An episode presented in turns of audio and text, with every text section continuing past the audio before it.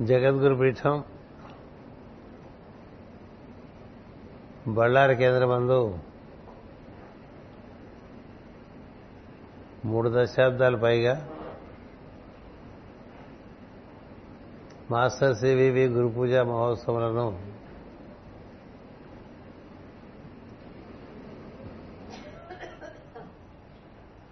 భక్తి శ్రద్ధలతో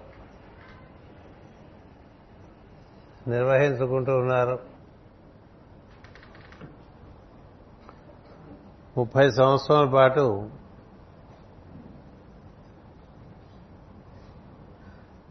ఒక కార్యక్రమాన్ని అనుసృతంగా నిర్వర్తించడం ఒక సిద్ధి. ఎన్నో ఒడుకు ఒడిదుడుకులు వస్తూ ఉంటాయి. ముప్పై సంవత్సరాల్లో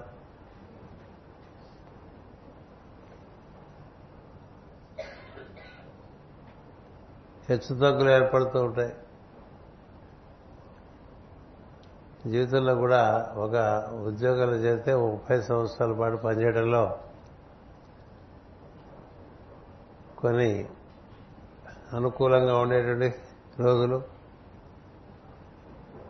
కొన్ని ప్రతికూలంగా ఉండే రోజులు మరికొన్ని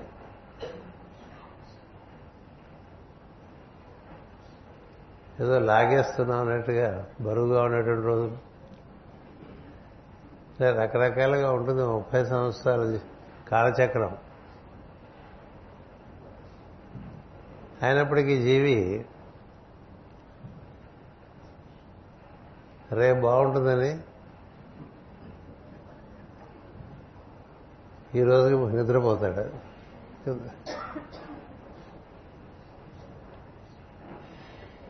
రేపటికి ఒక దైవము లేడే అని మనకి భాగవతంలో పద్యం ఉంది. అలా కొంచెం మనకి నిరుత్సాహం కలిగినప్పుడు కానీ కొంత కార్యక్రమాల్లో బలం తగ్గుతున్నప్పుడు కానీ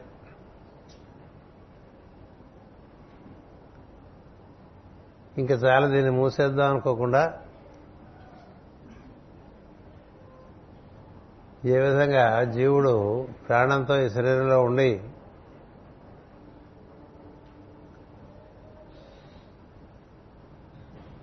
జీవితాన్ని పండించుకోవాలని ప్రయత్నం చేస్తాడో అలాంటి ప్రయత్నం ఓ ముప్పై సంవత్సరాల్లో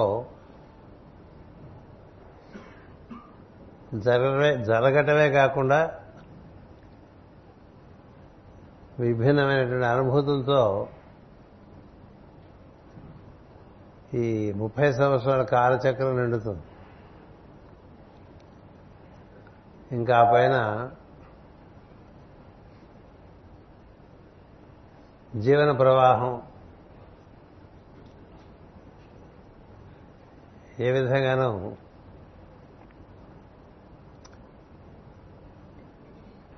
ఒడిదుడుకులకు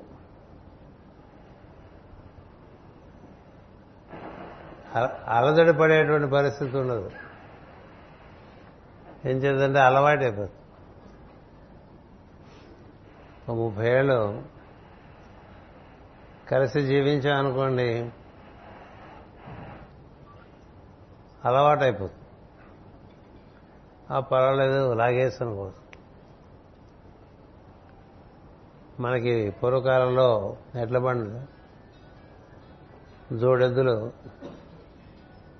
అలా ప్రయాణాన్ని అంతా కూడా చక్కగా పూర్తి చేసేవారు.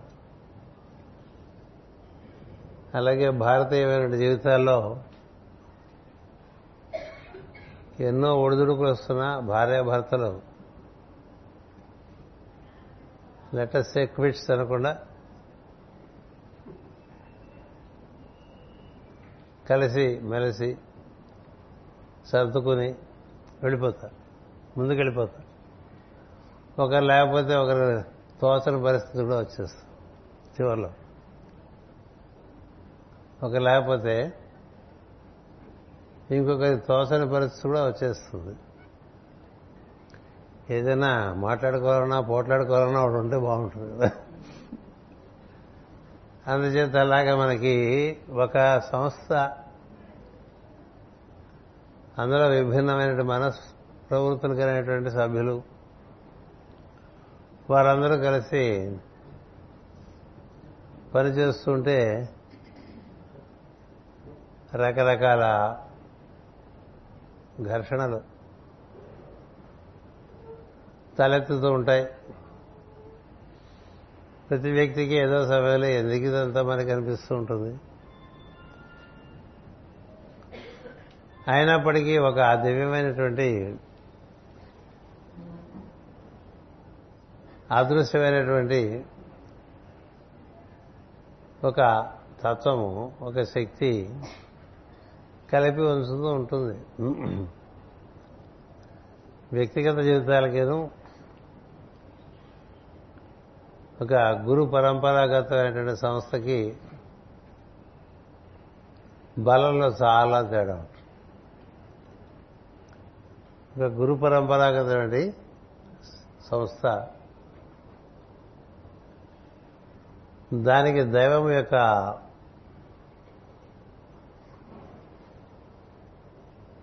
బలం అనేటువంటిది అనుసృతంగా ఉండటం వల్ల కార్యక్రమాలు ఇంతతో మూసేసామనేటువంటి పరిస్థితి ఉండదు. అది తరతరాలు నడిచి వెళ్ళిపోతుంది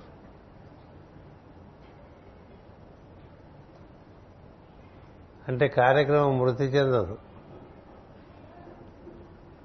అమృత స్థితి క్రమంగా ఏర్పడిపోతూ ఉంటుంది. అది ఆ గురు పరంపర యొక్క బలం. ఆ బలం చేత క్రమంగా అందులో ప్రతి ఒక్కరూ వారు పొందవలసినటువంటి శిక్షణ పొంది అందరూ కూడా చక్కగా గుండ్రంగా తయారవుతారు. యాంగిల్స్ అన్నీ క్రమంగా రౌండప్ అయిపోతాయి.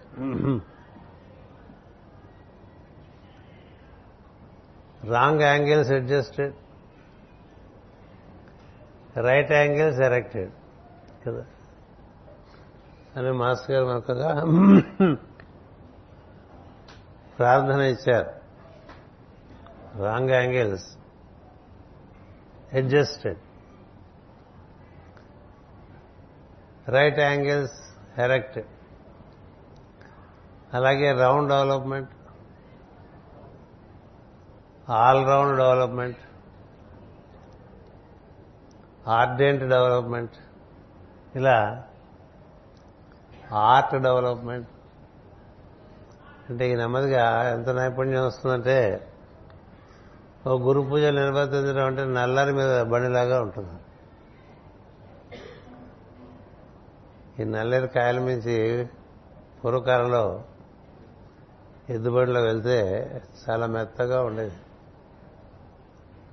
ఇప్పుడు మనం వేసుకునేటువంటి ఫోర్ లేన్స్ సిక్స్ లేన్స్ రోడ్లలాగా మామూలుగా ఎద్దుబండిలో ప్రయాణం అంటే దిగేప్పటికీ ఏదో ఒకటి పట్టేస్తుంది ఇంటికి వెళ్ళాక లేకపోతే గమ్యం చేరాక కాస్త మసాజ్ ఇలాంటివన్నీ చేయించుకుంటాం కదా?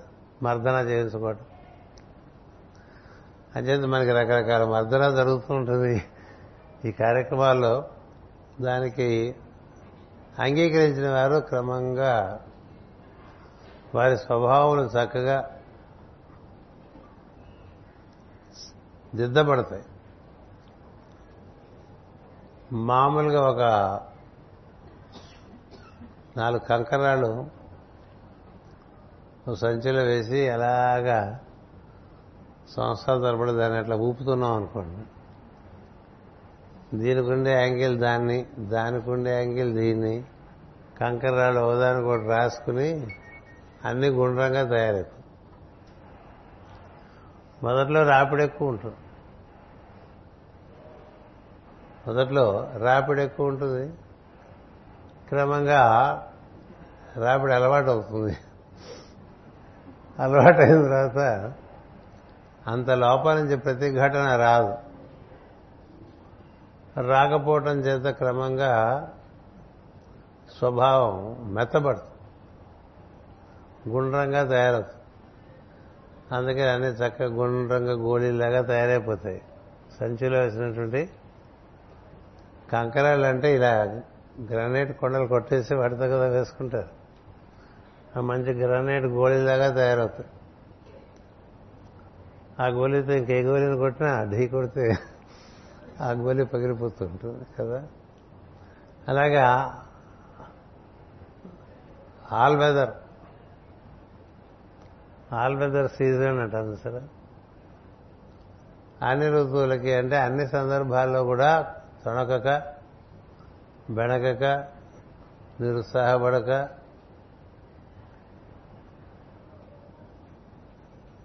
ఒకే ఒక పద్ధతిలో చక్కగా సాగర సంగమం చేరేటువంటి నదిలాగా నిర్మలంగా వెళ్ళిపోతుంది. ఒక నది బయలుదేరినప్పుడు ప్రయాణం చేసేప్పుడు దారిలో చాలా కొండలు గుట్టలు లోయలు అన్ని దాటుకుంటూ కింద పడుతూ పైకి లేస్తూ నానా బాధపడుతూ వెళ్ళిపోతుంది. కానీ ప్రవాహం ఆగదు. అలాగే ఈ ప్రవాహం కూడా ఆగక కొంత దూరం వచ్చేసరికి ఇంకా ప్లేన్ ల్యాండ్ వచ్చేస్తుంది. ఘాట్ సెక్షన్స్ అయిపోతాయి. అడవులన్నీ అయిపోతాయి. అయిపోయి ఒక సాఫీగా ఉండేటువంటి దారి ఏర్పడిపోతుంది. ఇంకా ఆ దారిలో ఆనందంగా నడిచి వెళ్ళిపోతూ ఉంటుంది. మానవ జీవితంలో అది అరవై ఏళ్ళకు డెబ్బై రెండు ఏళ్ళకు రావాలి. అలాగే నదికి ఒక డెల్టా ప్రాంతం చేరేసరికి వచ్చేస్తుంది. అలాగే ఒక సంస్థకి ఒక ముప్పై ఏళ్ళకు వచ్చేస్తుంది. అంచేత ఈ బళ్ళార్లో ఓ మనిషికి కూడా ముప్పై ఏళ్ళకి తయారవుతాడు. ఇంకా అక్కడి నుంచి ఏదో చేస్తూ ఉంటాడు. అంచేత ఈ ముప్పై ఏళ్ళ కార్యక్రమాలు. మన సోదరులు రామకృష్ణ శాస్త్రి గారితో మొదలై అప్పుడప్పుడు కాస్త అస్వస్థతకు గురై మళ్ళీ ఆరోగ్యం పుంజుకుని మళ్ళీ అస్వస్థతకు గురై మళ్ళీ ఆరోగ్యం పుంజుకుని ఎటకేలకి ఇప్పుడు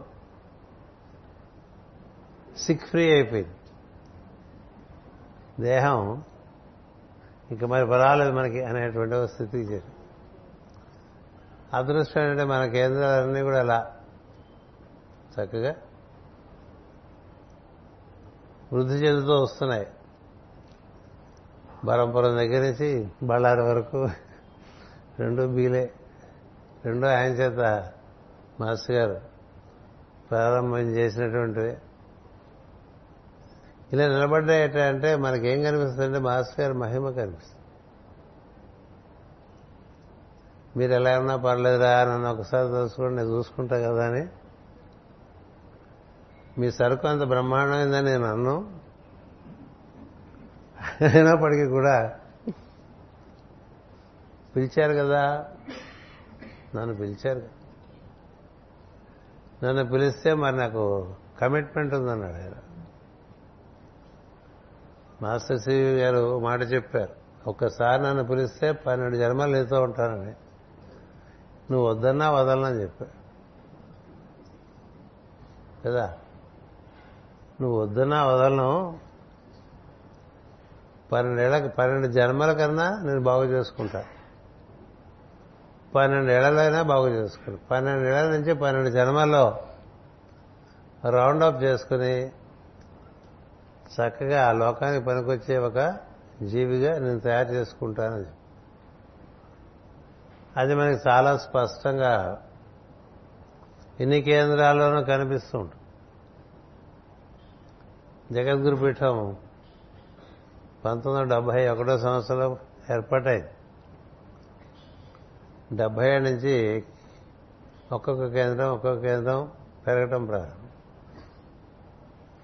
సో డెబ్బై ఏడు నుంచి లెక్క వేసుకుంటే నలభై రెండేళ్ళు చాలా కేంద్రాలు. అంచేత ఇవన్నీ వృద్ధి చెందుతూనే ఉన్నాయి. తనదైన పద్ధతుల్లో మాస్ గారు అందరినీ వారికి శిక్షణ ఇచ్చి తనలోకి అందుకునే ప్రయత్నంలో ఏమాత్రం ప్రమాదత లేదు. మనం ఎన్నో చోట్ల చేసాం కార్యక్రమాలు.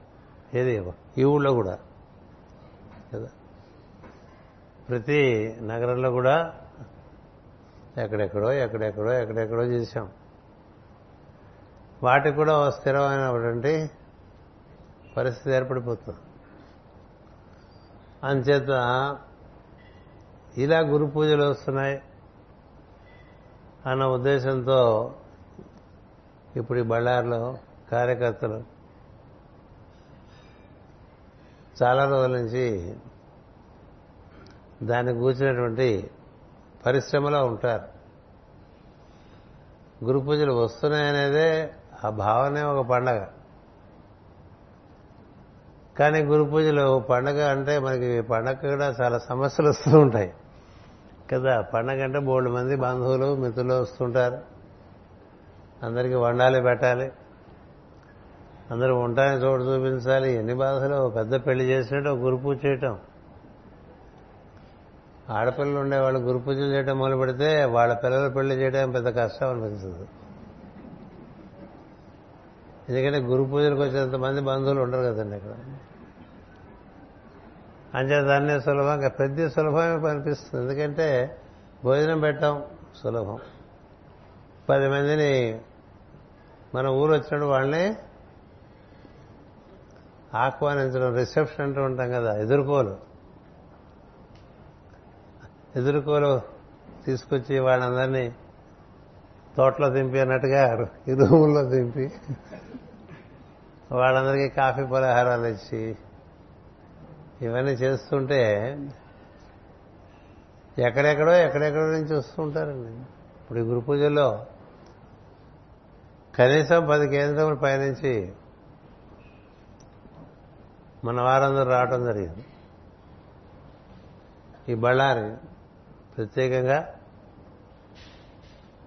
కర్ణాటక రాష్ట్రంలో మొట్టమొదటి కేంద్రం మనకి ఏర్పడింది. కర్ణాటక రాష్ట్రంలో మొట్టమొదటి కేంద్రం ఇది. ఇక్కడ మాస్టర్ గారి యొక్క స్పర్శ లభించిన వాళ్ళే ఇక్కడ బెంగళూరు వెళ్ళినా మైసూరు వెళ్ళినా మరో చోటి వెళ్ళినా మరో చోటు వెళ్ళినా కర్ణాటకలో చెన్నై వెళ్ళినా గోవా వెళ్ళినా నాగపూర్ వెళ్ళినా అట్లా అట్లా అక్కడికి వెళ్తే అక్కడ మనకి క్రమంగా అక్కడ సివివి గారి చిత్రపటం పెట్టుకుంటే ప్రార్థన చేస్తుంటే వాళ్ళు వీళ్ళు మనం వచ్చి మనం ఎవరైనా చేసుకునే ప్రయత్నం చేయం వాళ్ళే వచ్చి చేరిపోతారు. ఎందుకంటే ఆయన మనుషులు అన్ని చోట్ల ఆ విధంగా అని ఎన్నుకుంటారు. ఎన్నుకుంటారు. కొత్తగా ఒక కార్యక్రమ కార్యాలయం పెట్టినప్పుడు హైదరాబాద్లో మా ఆఫీస్ది. క్లయింట్ లేరన్న ప్రశ్న అక్కడ ఉండే వాళ్ళకు ఉంటుంది కదా. క్లయింట్లు నువ్వెక్కడి నుంచి తెచ్చుకుంటావు? నువ్వు కూర్చున్న రోజు పొద్దున సాయంత్రం ప్రేయర్ చేస్తే నీకు సరైన వాళ్ళని మాస్ గారు పంపిస్తారు వాళ్ళే మన క్లయింట్లని. అలాగే ఇక్కడ రామకృష్ణ శాస్త్రి ఎక్కడి నుంచి ఊరు వచ్చాడు? బళ్ళారి. ఎక్కడి నుంచి వచ్చావాయి సింధనూరు. అసలు ఆ ఊరు పేరే మనం వినాం. కదా? వచ్చి మొదలు పెడితే అలా అలా అలా అలా మరి చేరిపోయారు. ఇక్కడ చేరిన వాళ్ళు ఎక్కడెక్కడికో చేరారు. మనకి చూసారా మర్రి చెట్టు అంటారు. అది విత్తనం అలాంటి విత్తనం. ఈ మాస్టర్ సివివి అనే విత్తనం అది అసామాన్యమైనటువంటిది. దేనితోనూ సరిపోవాల్సినటువంటి ఒక ప్రజ్ఞ నేనే బ్రహ్మమును అని చెప్పినటువంటి ప్రజ్ఞ. మిమ్మల్ని అందరినీ నేను బ్రహ్మముగా మీకు అనుభూతిస్తాను నా అంతటి వాడిని చేస్తాను ఇలా చెప్పిన వాళ్ళు చాలా తక్కువ మంది ఉంటారు. అందుచేత ఆరిజిన్ ఏదైతే ఉందో మూలం అదే మాస్టర్ గారి రూపంలో వచ్చిందని చెప్తారు. ఆది టర్న్ మ్యాన్ అని ఏటీఎం అంటారు. మనకి ఏటీఎం చాలా ఉన్నాయి కదా. ఆది టర్న్ మ్యాన్. మిమ్మల్ని కూడా ఆదిని చేరుస్తాను. ఆది. ఆదిని చేర్చడం అంటే పరాప్రకృతిని కూడా చేర్చి దాటించి పరమ పురుషుడు ఐక్యత చెందటం అనేటువంటిది ఆదిని చేరటం. దేని నుంచి పరాప్రకృతి వచ్చి? ఆ పరాప్రకృతి నుంచి ఇచ్ఛాజ్ఞాన క్రియాశక్తులు వచ్చి దాని నుంచి మూడు అహంకారములు ఏర్పడి దాని నుంచి సమస్త సృష్టి ప్రకృతి అల్లికగా ఈ సృష్టి అంతా జరుగుతుంది. అందరూ ప్రకృతికి లోబడే ఉంటారు. అందుకనే ప్రకృతిని ఆరాధించేవారే ఎక్కువ ఉంటారు. ప్రకృతి. ఇప్పుడు ఉంది పై ఆదివారం నుంచి మనం దరదల్లాడిస్తాం కదా. మహిషాసుర మర్దిని అంటాం. ప్రకృతి కదా? మాస్టర్ ఏం చెప్పారు తెలుసా? ఈ ప్రకృతికి మూలము నేను. అందుకని గమ్యము పరాప్రకృతి కాక గమ్యము నేనుగా నడిపిస్తానని చెప్పారు. పరాప్రకృతి అంటే మాయ. నమస్తేస్తు మహామాయ అంటూ ఉంటాం. శ్రీపీఠే సురపూజితే అంటాం. వెలుగే మాయ. ఆ వెలుగనే మాయలో బోల్డ్ బొమ్మలు పడుతూ ఉంటాయి. కదా? తెర వెలిగిందనుకోండి చిన్నప్పుడు చప్పట్లు కొట్టేవాళ్ళు చప్పట్లు కొట్టేవాళ్ళు. విజిల్స్ వేసేవాళ్ళు విజిల్స్ వేసేవాళ్ళు. కదా? అంటే తెర తీయక ముందే చేరిపోయేవాడు కదా? అలా కూర్చుని తెర తీసేపటికే చప్పట్లు. అంటే ఇంక వెలుగు పడుతుందని వెలుగు పడితే ఏం జరుగుతుంది? బొమ్మలు వస్తాయి. ఈ బొమ్మలు రకరకాలుగా ఆడతాయి. ఎన్నో సన్నివేశాలు వస్తాయి. అందులో మనంతా కూడా ఇవిడిపోతాం. ఇవిడిపోతాం. కానీ ఈ బొమ్మలని నిజమా? వెండి తెర దానికి మూలం ఏమిటి? వెనకాల అది వెలక్క ముందు కూడా తెర ఉంది కదా? వెలక్క ముందు ఉండే తెర మీద ఏం పడవు. కదా? కరెంట్ లేదనుకోండి సినిమా వేయలేరు. అలా ఈ వెండి తెర ఏర్పడే ముందు తెర ఉంది. అది కూడా చూస్తాం మనం సినిమాలో. ఆ తెర మీద ఏం పడదు. తెర మీద వెలుగు రాగానే మొదలైపోతుంది కార్యక్రమం. ఇంకా కార్యక్రమం అంతా కూడా లేని ఉన్నట్టుగా కనిపిస్తుంది. ఏముంది? ఉన్న తెరగా ఆ తెర వెలక్కపోతే ఈ బొమ్మలేవి ఈ కథ ఏది ఈ కథలనేవండి అట్లా మన కథ కూడా అంతే. పొద్దునే లేవంగానే ఉదయమే మన నిద్ర లేవంగానే మన వెండితెర వెలుగుతుంది. తెలివి వచ్చిందంటూ ఉంటాం. తెలివి వచ్చిందంటే ఎక్కడి నుంచి వచ్చింది? నీలోంచి నీవు మూలం. అందుకనే మన పుస్తకాలలో నేను నేను నేను నేను నేనంటుంది ఆ నేను కూడా నేనైనా నేనంటారు ఎందుకంటే ఈ నేను చిల్లరగా శ్రీరావు నేనే నేను నడిచి వచ్చాను ఇక్కడికి. నేను తిన్నాను నేను ఆలోచిస్తున్నాను. ఏవో రకరకాల నేను మన చిల్లర నేలు ఉంటాయి. అన్నిటికీ మూలమైన నేను మన ప్రకృతిని దాటి. సో మన ప్రకృతిని మనం ఆరాధించడం ఒకటి మన ప్రకృతికి మూలమైన దాంతో అనుసంధానం దానికి ఇది ప్రతి ప్రకృతికి అతీతంగా ఉన్న తత్వం ఉన్నదే ఆ తత్వం కావాలంటే ప్రతి ప్రకృతిని అధిగమించి వచ్చేసి ప్రకృతిని అధిగమించి వచ్చేసి కృష్ణుడు అలా చేశాడు. నేనే మళ్ళీ ఒక వేరేగా తయారు చేసుకుని వేరే వచ్చేసాను రా. అందుకనే బ్రహ్మదేవుడికి తెలియదు నేను ఇట్లా వచ్చినట్టు. ఇంద్రుడికి తెలియదు నేను ఇట్లా వచ్చినట్టు. తెలియదుగా ఇంద్రుడికి తెలియక గోవర్ధన పర్వతం ఉపాఖ్యానంలో వీడెవడ ఇంత చిన్న కదా నా పూజ వద్దంటున్నాడని ఆగ్రహించి వర్షం కురిపిస్తే చిటికలు వెళ్తే గోవర్ధనాన్ని అయితే అందరినీ కాపాడాడు కదా. అలాగే బ్రహ్మదేవుడు కూడా ఎవరి? ఎవరి? పిల్లవాడు. అన్ని లోకాలు పొగుడుతున్నాయి. బ్రహ్మర్షుల దగ్గర నుంచి అందరూ పొగుడుతున్నారు. ఇతర సంగతి ఏదో చూద్దాం అనుకుని ఆయన పాలనలో ఉన్నటువంటి ఆవుల్ని గోపకుల్ని దూడల్ని వీడు దాచేస్తే దాచేసుకో. దాచేస్తే ఎవరెవరు నేను దాచేశాడో వాళ్ళందరినీ ఆయన మళ్ళీ సృష్టించేశాడు వాళ్ళందరూ అట్లా గుహలో బ్రహ్మదేవుడు దాచేసి వాళ్ళని పోషించుకుంటున్నాడు. ఈయనేమో అలాంటి వాళ్ళని ఇంకా అంతకన్నా కాస్త మెరుగ్గా అంతకన్నా మెరుగ్గా ఉండే. ఇప్పుడు మనం బాగా కడొచ్చిందో ఇలా ఉంటాం కదా. బాగా కళొచ్చింది మీలో ఉంటూ ఉంటాం కదా. అట్లా అవే రూపాలు అంతకన్నా కళగా ఉన్నాయి. అంతకన్నా ఉత్సాహంగా ఉన్నాయి. అంతకన్నా సమర్థవంతంగా ఉన్నాయి.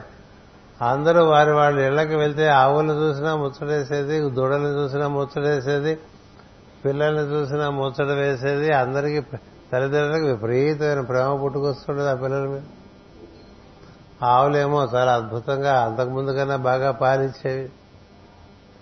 అదే గడ్డి తినా అంతకుముందు కన్నా ఎక్కువ పాలు పుష్టికరంగా పాలు అలా సాగిపోయింది. ఎవరికి ఎవరు నష్టం లేదు కదా? చూశాడు బ్రహ్మదేవుడు? మరి వీళ్ళందరినీ ఏం చేస్తాడు? తను దాచేసుకున్న వాళ్ళందరినీ ఆయనే పోషించాలి కదా మరి. కాదు అందుచేత ఇదేంటి ఇలా అయిపోయిందని బాధపడతాడు. బాధపడిది అప్పుడు మళ్ళీ ధ్యానం చేస్తే తన తన నుంచి ఎవరు పని చేశాడో వాడే డైరెక్ట్గా పనిచేయడం మొదలుపెట్టాడు మనకు తెలియకుండా. అట్లా ఆది అది దానిగా కావాలంటే అది సర్వస్వతంత్రమైనటువంటి దానిని ప్రకృతి బంధించలేదు. ప్రకృతి బంధించలేదు. కృష్ణుని ఏం బంధించలేదు? ఏమి రకరకాలుగా చూపించాడు నేను. బియాండ్. అన్నిటికీ అతీతం నేను. నేనే బ్రహ్మమునని చెప్పు. నాకన్నా ఇంకేం లేదురా అది. ఈ ప్రకృతి కూడా నాలోంచి వచ్చిందే కదా.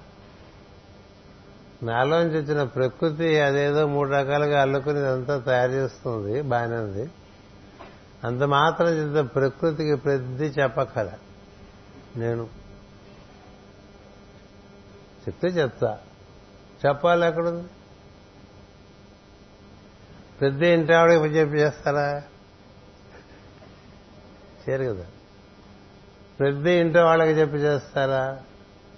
చేస్తారు ఈ రోజుల్లో ఎందుకంటే ఎందుకు సార్ అక్కలేని గోల? చెప్పేస్తే అయిపోతుంది ఆయనకి అసలు అవి లెక్కే కాదు. ఆయన రుక్మిణీదేవి కావచ్చు సత్యభామ కావచ్చు జాంబవతి కావచ్చు నాగనజితి కావచ్చు ఎవరైనా కావచ్చు ఎవరికి చెప్పాడు? చేస్తే తెలియటమే కదా? తండ్రి కావచ్చు తల్లి కావచ్చు తను పెంచిన తల్లి కావచ్చు అర్జునుడు కావచ్చు భీముడు కావచ్చు ధర్మరాజు కావచ్చు. ఎందుకని?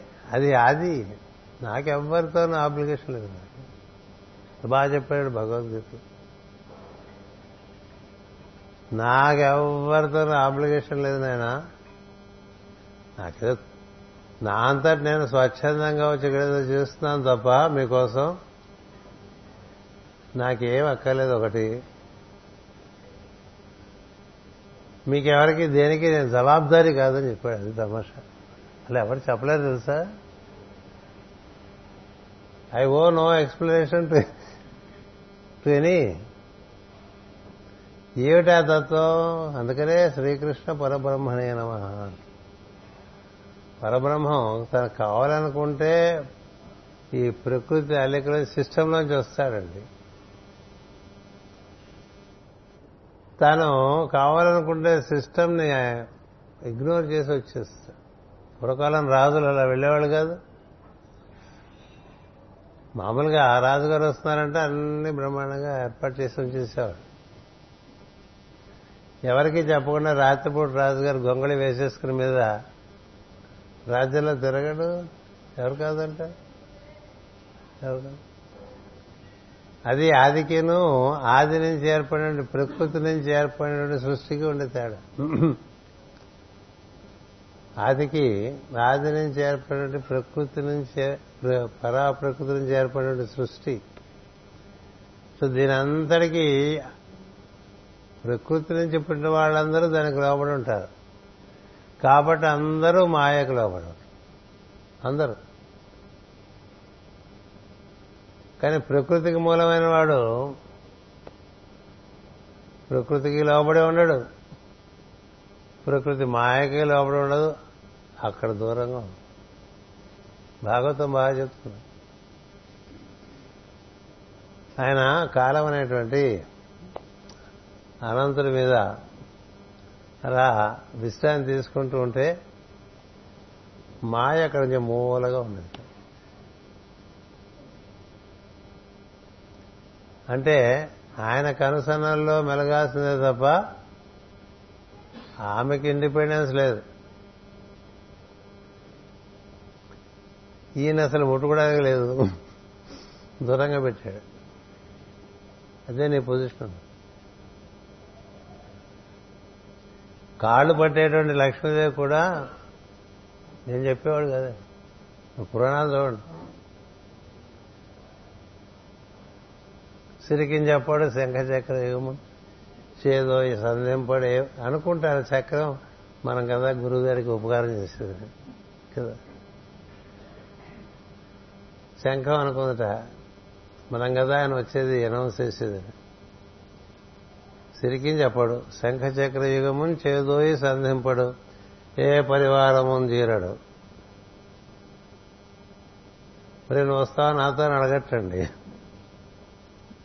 అభ్రగమతిని మన్నింపడు ఆయనకి అలవాటు అయిపోయింది మనం లేకపోతే గురుగారు కదలలేడని. ఎవరు? గరుత్మంతుడు కదా? మనం లేకపోతే ఆయన ఎట్లా కదులుతాడు? అలా అంతలా అలవాటు అయిపోయిందని ఆయన కనిపించింది ఈయనకేవి అలవాటు కావు. బాగా ఎవరన్నా కార్లో తిరగటం అలవాటైన వాడికి కారు ఎప్పుడు వస్తుందా అని చూస్తుంటారు కదా. కానీ అభ్యాసం అనేటువంటి స్థితి దాటిన వాడికి పని బట్టి వెళ్ళిపోతాడు. కారో సైకిలో స్కూటరో ఏదైనా. లేకపోతే కాళ్ళు. అంచేత ఆయన దారా వెళ్ళిపోయాడు. అంతే. అభ్రగమతిని మరణింపడు. అకర్ణికాంతర ధమ్మిల్లంబు చక్కనవుతాడు ఇది విష్ణుమూర్తి గారి ధనుస్సుని సారంగా అంటారు. సారంగి. ఆ సారంగిని బాణాలని పట్టుకోలేదుటండి ఎందుకు? అట్లాగే శివుడికి పినాక పినాకి. ఆయన పినాక పాణి ఈయన సారంగ పాణి పేర్లు ఎందుకు వచ్చింది అంటే ఎప్పుడైనా ఫోటో దిగడానికి పట్టుకుంటే పట్టుకోవాలి తప్ప అవి అవి ఎప్పుడు చుట్టూ పెట్టు దిగుతారండి ఓ ఫోటో తీసుకుంటాను సరే అంటే కొంచెం సర్దుకుని కూర్చుంటాం కదా. అప్పుడు ఆ బాణం తెచ్చుకోవటం శంఖం చక్రం రండ్రా మీరు కూడా ఫోటోలో చేరండి అడగడు గ్రూప్ని ఫోటో తీస్తుంటే మీరు కూడా రండి అందరూ కలిసి తీసుకుందాం అన్నట్టుగా వీళ్ళందరూ అవసరమైతే వాడతారు కానీ దేని మీద ఆధారం లేదండి. అది యోగేశ్వరుడు అంటే. ఆ మోడల్లో వచ్చాడు గురుగారు. ఆయన మాట్లాడిందేమో మనకు అర్థం కాలేదు. మాస్టర్ సివి గారి మాటలు ఎవ్వరికీ అర్థం కాలే. అర్థం కాక ఏదో పిచ్చుకోలే మనకెందుకు అసలు? అంతే ఎక్కువ భాగం సెంటర్ మార్చానన్నాడు ఆయన. ఏది? ప్రకృతి కాదు అలా ఆ రూట్లో అట్లా అవన్నీ దాటుకుంటూ వెళ్ళటం కాదురా. ఇంకో సెంటర్ పెట్టాను డైరెక్ట్ లైన్ పెట్టేశాను. ఇప్పుడు ఈ ఊరు రావాలంటే మనం మామూలుగా రోడ్ల మీద రావాలంటే మా విశాఖపట్నం నుంచి ఎలా ఉంటుందో మా వాళ్ళందరికీ తెలుసు. శ్రీకాకుళం నుంచి కూడా వచ్చి. ఇక్కడ విమానంలో వచ్చేస్తే ఈ ఊళ్ళన్నీ ముట్టుకుని వస్తామండి. స్ట్రైట్ లైన్ కదా స్ట్రేట్ లైన్ కదా. అది డైరెక్ట్ లైన్. ఇవన్నీ పెట్టుకోక నువ్వు ఇంద్రియాలు దాటాలి మనసును దాటాలి బుద్ధిని వాడుకో అధిగమించాలి గుణాలని దాటాలి అదేదో చేయాలి ఇవన్నీ ఏం లేవురా. ఏం లేవు.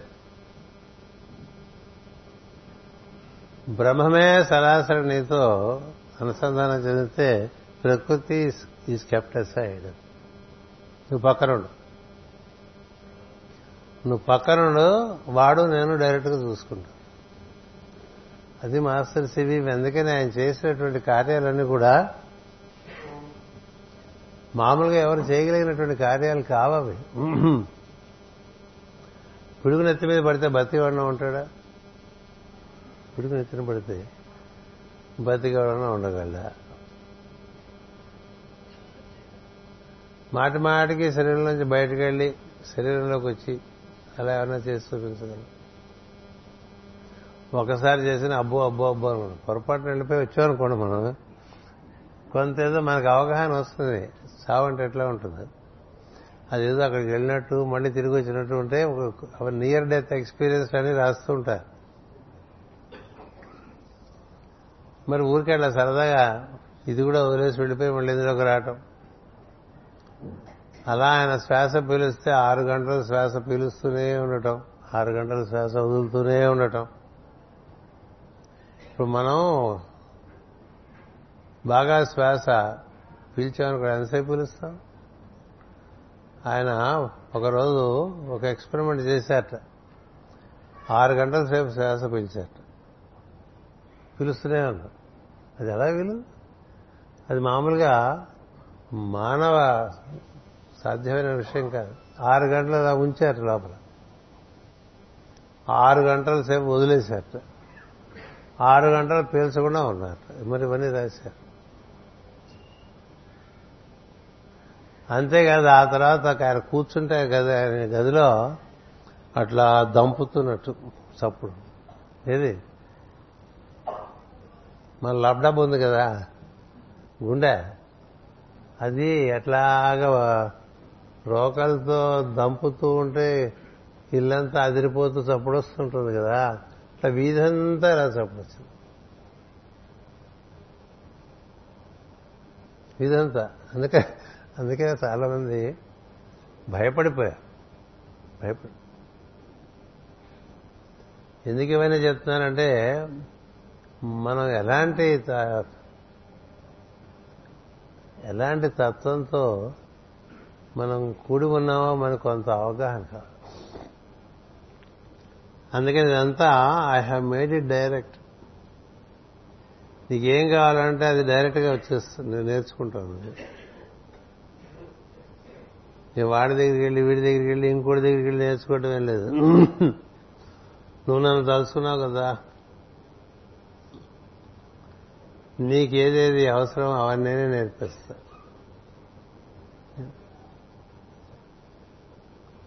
అంచేత నువ్వు నేను చెప్పినట్టు చేసుకుంటూ ఉండనేటువంటి విధానం ఒకటిచ్చి కుంభకోణంలో ఒక చిత్రపటం ఉండేది. ఇలాగ మనకి ఆలిడియర్ అని ఆక్సిడియర్ అని ఆరిజిన్ అని ఉండేది. అంటే మనం దిగొచ్చేప్పుడు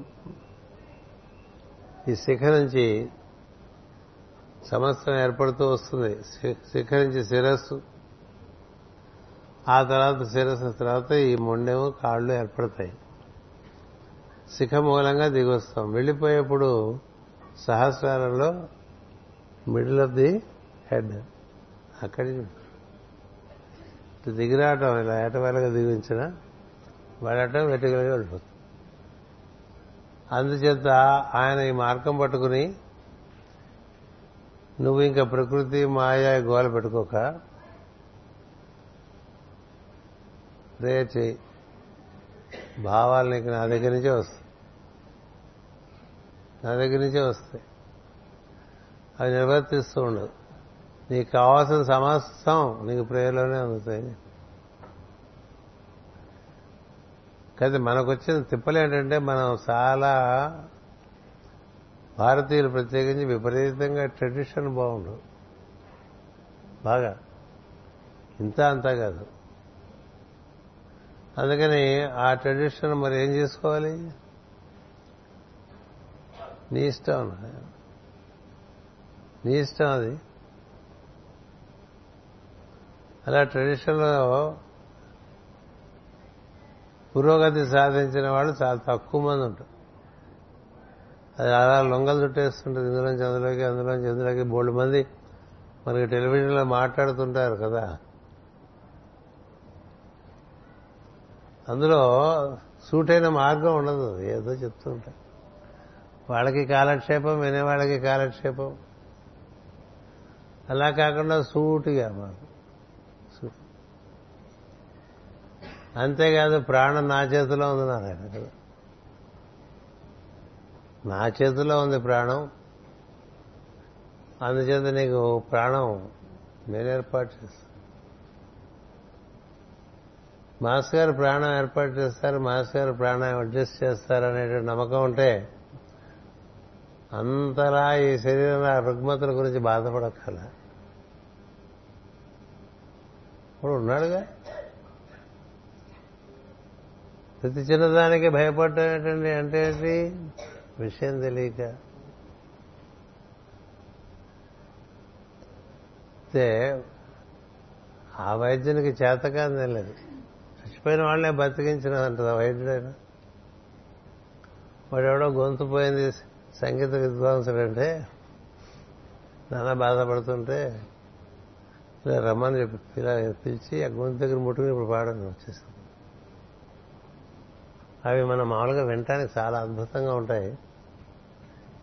కానీ అలా జరిగింది మళ్ళీ అమ్మన్ గారి ద్వారా జరిగింది. అద్భుతం. ఎందుకని ఆయన చూసి చూడంగానే అది మరి అలాంటి విశ్వాసం కలిగింది మాస్టర్ గారు. ఏం కావాలరా నీకంటే శాంతి అంటే ఇచ్చాను పో అంటే వచ్చేసింది సార్. అదేంటండి? అట్లా వచ్చేస్తుంది. అలా ఎస్టేటే కాదు పంతొమ్మిది వందల పంతొమ్మిదిలో డిసెంబర్ కాల్లో ఎంఎన్ గారు ఇనిషియేషన్ తీసుకున్నారు. ఇరవై రెండు డిసెంబర్ కాలం వరకు ఇంక మాస్టర్ గారు లేరు. సివి గారు వెళ్ళిపోయారు మేలోనే. అంటే ఈ లోపల నువ్వు కూడా మాస్టరే little master you can continue అన్నాడంటే ఇది ఎంత ఫాస్ట్ అండి ఎంఎన్ ఎంత ఫాస్ట్? ఆయన ఏదైనా ఫాస్టే. మనకు బొత్తిగా అవగాహన లేదు ఏమన్నట్టే ట్రూ ఎక్వైర్ స్పీడ్ అలా ఉండదు. ఒంగోలు వెళ్తే అక్కడ పాత ఆయన సమకాలికులు కొంతమంది చెప్పారు మాకు. ఆయన ఏమిటో ఆయన దగ్గర కూర్చునేవాడు ఆయన కారణం ఇస్తే అట్లా సూర్యుకి వెళ్ళిపోయేవాడు అనమాట చూసారు మనకి బోర్లు ఉంటాయి హైడ్రోజన్ బోర్లు. అవి ఇలా వదిలేస్తే పైన అక్కడ వేలాడుతుంటాయి చూరికి వేలాడేవాళ్ళు అట్లా గోడల మీద బలులతో అతుకుపోయి ఉండేవాళ్ళు ఇక్కడ కింద గిరగిరగిర తిరుగుతూ రకరకాలుగా కనిపించేవాళ్ళండి హాల్లో. ఎట్లా ఎవరన్నా ఒక ఒక ఒక విజిటర్ వస్తే ఎట్లా ఉంటుంది? ఆయన కొలీగ్ ఒక ఆయన అడ్వకేట్ మా అదృష్టం కలిసాం ఆయన అని మాకేం అర్థమయ్యేది కాదు. ఆయన చేసి ఏం చేయిస్తున్నారు ఏదో పెద్ద భూతవద్యంగా కనిపించేది మాకే చెప్పారు. నిజానికి ఇప్పుడు మాస్టర్ గారి ఇంట్లో వారికి భూతములు తొలగింపబడను భూత వైద్యం చేయబడను ఇటువంటి రాసుకున్నారు కదా. అవన్నీ అపోహలు. సత్యం ఏంటంటే మనలో మార్పులు అతి త్వరగా అతి శీఘ్రంగా. నిర్వర్తించి మనకి ఒక జన్మలో పది జన్మల పరిమాణం కలిగే పరిణామం కలిగేట్టు చేస్తాడు ఒక జన్మలో. ఒక సంవత్సరంలో ఒక సంవత్సరంలో పది సంవత్సరముల ఇవల్యూషన్ అలాగే ఒక జన్మలో పది జన్మలు అంటే టెన్ టైమ్స్ టెన్ అంటుంటారు కదా. అట్లా గబ గబ గబ గబ గబ ఎన్ని ఈవెంట్స్ అయిపోతూ ఉంటాయో? అసలు మొన్న ఏం జరిగిందంటే గుర్తున్నది అన్ని ఈవెంట్స్ అయిపోతాయి ఇలా మొన్న ఏం జరిగిందంటే చెప్పలేం గుర్తురాదు. ఎందుకని ఈ లోపల బోల్డ్ ఈవెంట్స్ అయిపోతుంది అంటే తీరిగ్గా ఉండేవాడికి ఓ వారం ఎట్లా గడుస్తుందా అనిపిస్తుంది. మనకి చూస్తుండగానే మళ్ళీ వచ్చేస్తుంటాయి అన్ని పౌర్ణములు వచ్చేస్తాయి అన్ని అమావాస్యలు వచ్చేస్తాయి. మా అన్నయ్య ఎందుకు గురు పూజ? మళ్ళీ గురు పూజ చేసినట్టుగా ఉంటుంది. ఎందుకని వేగం?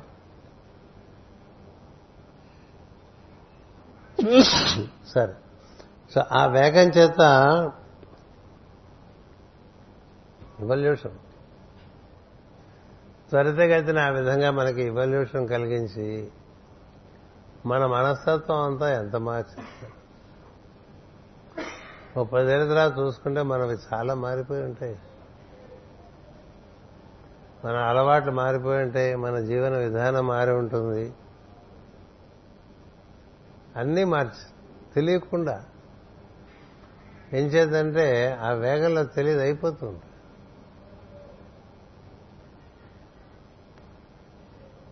అందువల్ల అలాంటి ఒక అనిర్వచమైన శక్తి ఒకటి.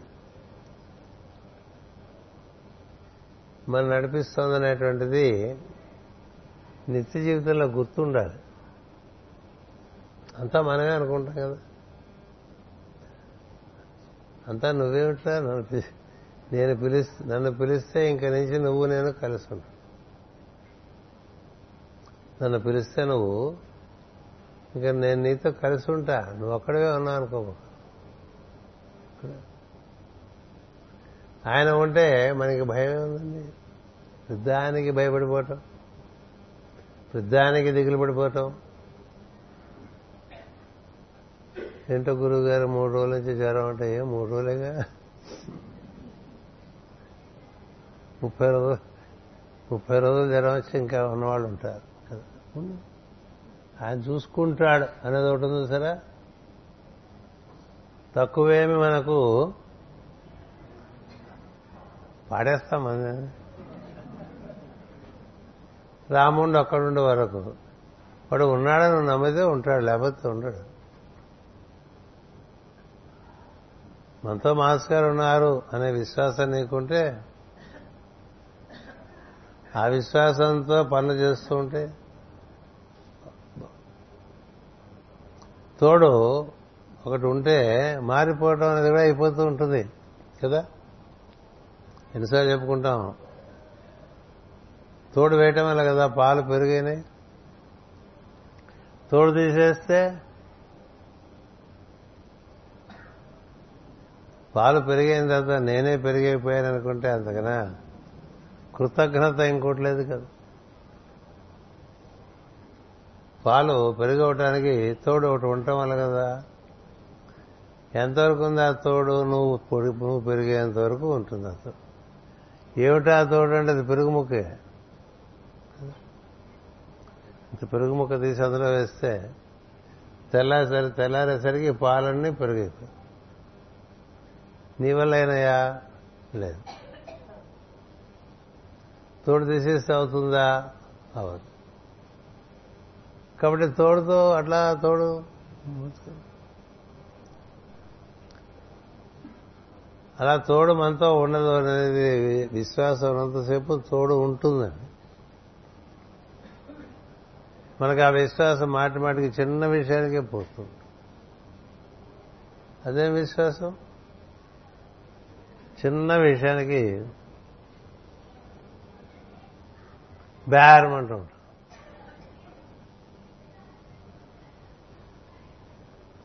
ఎంత పెద్ద విషయమైనా బేరం అనకుండా ఉండేవాళ్ళు ఉన్నారు. మాస్టర్ గారి దగ్గరికి చాలా మంది ఏడుస్తూ ఇలా అయిపోయింది అలా అయిపోయింది అయితే ఏమైంది అని హెడ్ బెస్ట్ ఏమవుతుందండి? గట్టిగా మాట్లాడితే ఏడుస్తారు కానీ. హెడ్ బెస్ట్ ఏమవుతుంది? ఇందులోంచి పోతాం ఉంటాం. ఇందులో నుంచి పోయినా ఉంటాం. ఎందుకు ఊరికి కూడా దానికి రెడీ అయిపోయారు అనుకోండి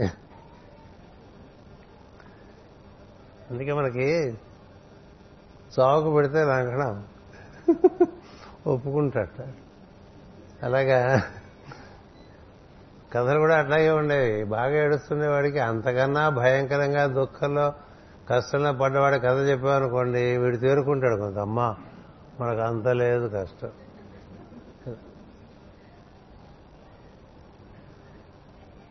ఏదో కష్టం వచ్చింది మంచం లేదు పడుకోవటానికి మంచం ఉంది దిండు లేదు. పరుపు ఉంది దిండు లేదు. దిండు లేదు దిండు లేదు ఏడుస్తుంటే పక్కన చెవుడు వచ్చి ఇంకా సంతోషించు వాడికి పక్కవాడి పరుపు కూడా లేదని అనుకోండి అది సంతోషం అది. చాలా ఆశ్చర్యం మానవ జీవితంలో. నీకు దిండే లేదురా వాడికి పరుపు కూడా లేదు. ఆ పరుపు లేని వాడు ఏడుస్తుంటే ఏడో ఒక పరుపు లేదని మంచం కూడా లేని వాడు ఉన్నాడు. కదా? మంచం లేనివాడు వాడు ఉన్నాడు నేల మీద పడుకుంటున్నాడు. నీకు మంచం ఉంది కదా? మంచం ఉండి పరుపుండి దిన్నుంటే కంప్లైంట్ ఏంటి? కదా? అది హోమియో థీరీ. దాని మీద బేసే హోమియో సిద్ధాంతం ఇచ్చా. యుధిష్ఠుడు యుద్ధం అయిపోయిన తర్వాత చాలా బాధపడ్డాట. ఏది? అందరు పోయారు కదండి. అందరూ పోయిన తర్వాత మనం రాజయ్యాం తాత లేడు పెదనాన్న లేడు మామయ్య లేరు గురువు కూడా లేడు ద్రోణాచార్యుడు. అందరూ పోయారు ఎవరు లేరు? పిల్లలు లేరు. ఉప పాండవులు లేరుగా? మరి ఎవరి సంతోషించాలని ఎక్కడ కూర్చుంటే బాధ వచ్చేసింది. అలా దుఃఖపడిపోయి నేను అందులో నేను అందులో కూర్చోనని చెప్పాడు. నేను అందులో కూర్చోను ఎందుకంటే ఎవరు చూసి సంతోషించాలి? ఇంక మీరు ఎవరు రాలేదండి సభకి. నన్ను పిలిచి ఇక్కడ కూర్చోవయా అంటే ఎందుకు కూర్చుంటానండి దేనికోసం కూర్చో? అలా చెప్తే ఎంతసేపు ఎవరు చెప్పినా ఎక్కడ సింహాసనం? లేకపోతే అప్పుడు ఆ టైంలో కృష్ణుడు వచ్చాడు. ఏ మునులు ఋషులు అందరూ చెప్పినా ఆయనకి అక్కడ ఆయనకే చాలా తెలుసు కదా ఈ ధర్మరాజు. ఏమిట్రా పరిస్థితి అంటే వీడు ఎక్కనంటున్నాడు సింహాసనం మీద ఆస్తినుడు కానంటున్నాడు. ఎన్ని చెప్పినా వాడు డిప్రెషన్లో గడిపోతున్నాడు తప్ప రావట్లేదు. అంటే అప్పుడు రామకృష్ణ శాస్త్రి నోట్ చేసుకో ఫస్ట్గా మనకి ఫౌండర్ ఆఫ్ హోమియోపతి కృష్ణుడే.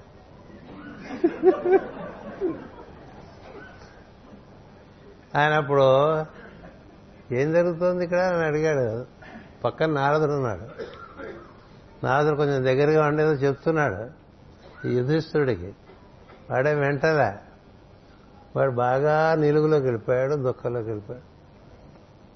అంటే ఏం నారద ఏమిటి పరిస్థితి? అంటే ఇలా చెప్తున్నాను స్వామి వాడికి ఏమీ కదలటం లేదు ఉత్సాహం రావట్లేదు ఎక్కడ ఉంటున్నాడు? అంటే మరి ఆ కథ చెప్పావా అంటాడు. వీడికన్నా భయంకరంగా బతికినవాడు వాడు ఉన్నాడు? ఆ కథ చెప్పావా అనేసరికి అప్పుడు ధర్మరాజుకి కొంచెం ఉత్సాహం వచ్చి ఏమిటా కథ? అని అడుగుతాడు కృష్ణుడు. అడిగితే కృష్ణుడు చెప్తాడండి ఆ కథ నారదుడు చెప్తాడు వినని చెప్పి వెళ్ళిపోయాడు. మాకు బోల్డ్ పనులు ఒక పనిలో ఉన్నాం కదా. అందుచేత ఏం చెప్తాడంటే నారదుడు చెప్తాడు కదా విను నీకే తెలుస్తుంది. నేను కొంచెం పనులు చూసుకొచ్చేస్తాను అలా అలా బజార్కి వెళ్ళొచ్చేస్తానని చెప్పాడు. నారదుడు మరి ముప్పని తెస్తే మరి నారదుడు నారదుడే దడదడ ఆడించేశాడు కదా. ఈ ధర్మరాజుకి దారిలోనే ఉత్సాహం వచ్చేస్తుంది. ఇప్పుడు ఈయన ఐదుగురు అన్నదమ్ములతో భార్యతో హాయిగా తిరిగాడండి అక్షయ పాత్రతో. కదా? ఏమిటి వచ్చిన కష్టం. యుద్ధం ఆయన ఏం చేయలేదు. తమ్ముడు చేసి పెట్టారు ఈయన కృష్ణుడు చేసి పెట్టాడు. అందరూ అన్నీ చేసి పెట్టారు కదా ఏడుస్తాడేంటి అందరూ అన్నీ చేసి పెడితే వీడు ఏడుస్తా? వాళ్ళు ఏడవాలి వీడి మూలంగా కదా మనకి ఇవన్నీ అర్జునుడు భీముడు అప్పుడు ప్రైవేట్ ప్రైవేట్గా పక్కెళ్ళి ఏడుస్తుండేవాడు వాళ్ళకి ఇప్పుడు బాగానే ఉంది వీడికి డిప్రెషన్ ఎవడికి కూడా అసలు ఎవడు రాంగ్ క్యాండిడేట్ డిప్రెషన్కి వాడికి డిప్రెషన్ అందుకని చెప్పేసి వెళ్ళిపోయాడు. తిరిగి వచ్చేసరికి రెడీ అయిపోయాడు. అంచేత అప్పుడు నలుడు కథ ఉందనుకోండి.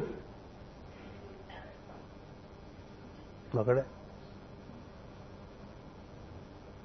వీళ్ళకేమి బోర్డు మీద కలిసి. అంచేత ఇలాంటి కథలు మనకి మనకన్నా కష్టం వచ్చింది కదా చెప్పామనుకోండి కష్టం ఉన్న వాళ్ళకి it's a technique of healing వీడు హీల్ అయిపోతాడు.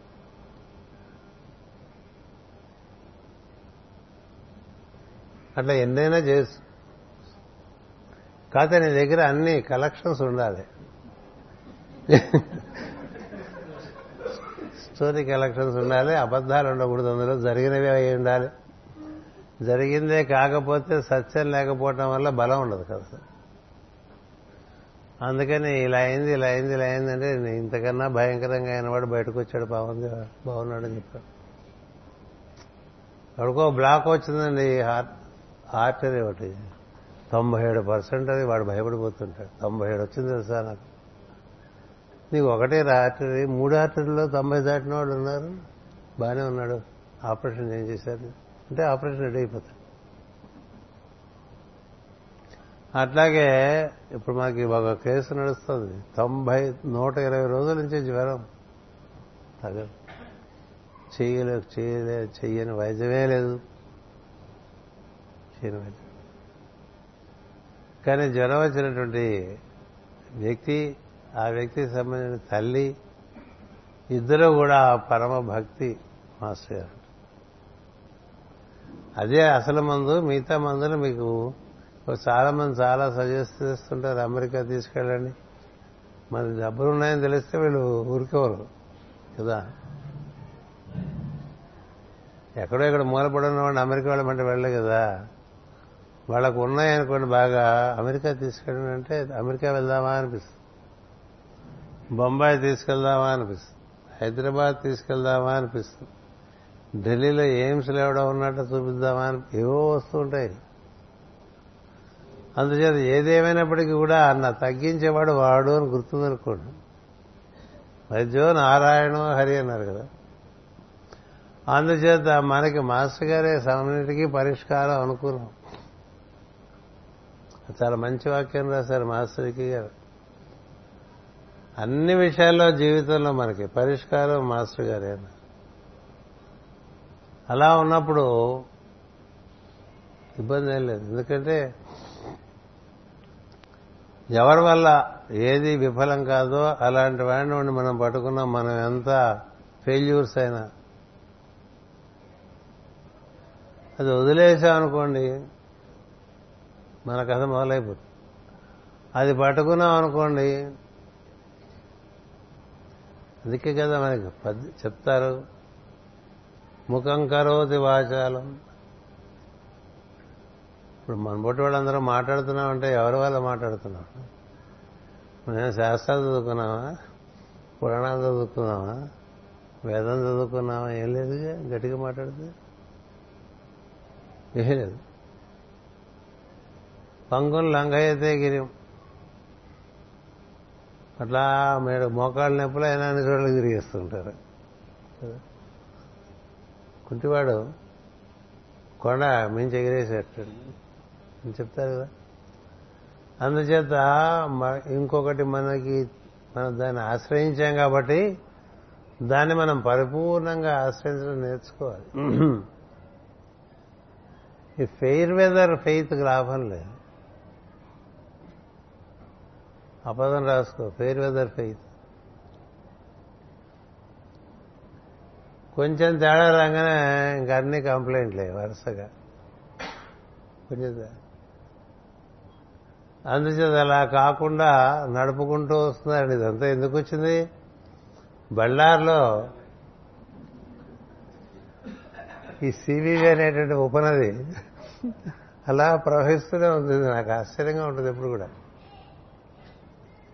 చాలా మంది నాకు ముందే చెప్తారు ఏముందని వెళ్తారా బళ్ళారి మీరని? ఏముంది? వెళ్తున్నా ఈ ప్రశ్నలు వస్తాయండి శ్రీకాకుళం కూడా వెళ్ళాలండి. ఎంచేతంటే ఎక్కడది బాగా వెళ్ళక ఉండలేని స్థితి కలుగుతుంది.